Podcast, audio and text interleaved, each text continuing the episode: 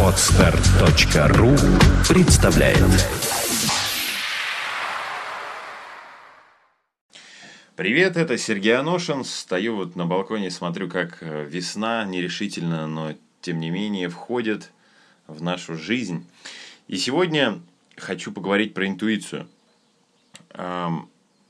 Многие люди хотят развить интуицию, но она у них почему-то не развивается.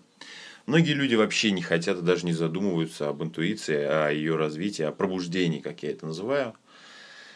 А, объясняя это тем, что ну вот если у меня будет интуиция, а, то мне же будет неинтересно.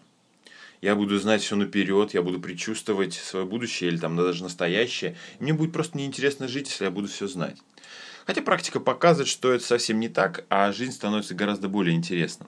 Ну и те, кто э, пробуждает, кто пытается пробудить свою интуицию, они тоже сопротивляются ей, те, у которых не получается. Они тоже, пытаются, они тоже сопротивляются ей и тоже иногда считают так и сомневаются в том, что, ну вот, если я буду с интуицией, мне будет неинтересно жить. Хотя есть реальная причина, и я о ней сегодня хочу с тобой поговорить. Есть реальная причина того, почему ты до сих пор не чувствуешь свое будущее, не чувствуешь свое настоящее, не чувствуешь верные решения э, с максимальной точностью. И эта причина проста. Ответственность. Ведь если ты будешь предчувствовать свое будущее, и тем более будущее других, что же тогда получается? Это же ответственность. Это новая сила. Это новый уровень силы. И, конечно, это опасно для нашей, скажем, животной сути, новый, каждый новый уровень силы, он опасен. Потому что, ну, это вот неизвестное что-то.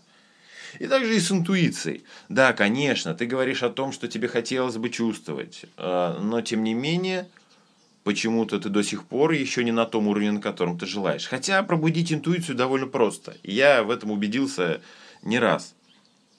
Достаточно продолжительных но не таких сложных занятий для того, чтобы это произошло. Все дело именно в ответственности.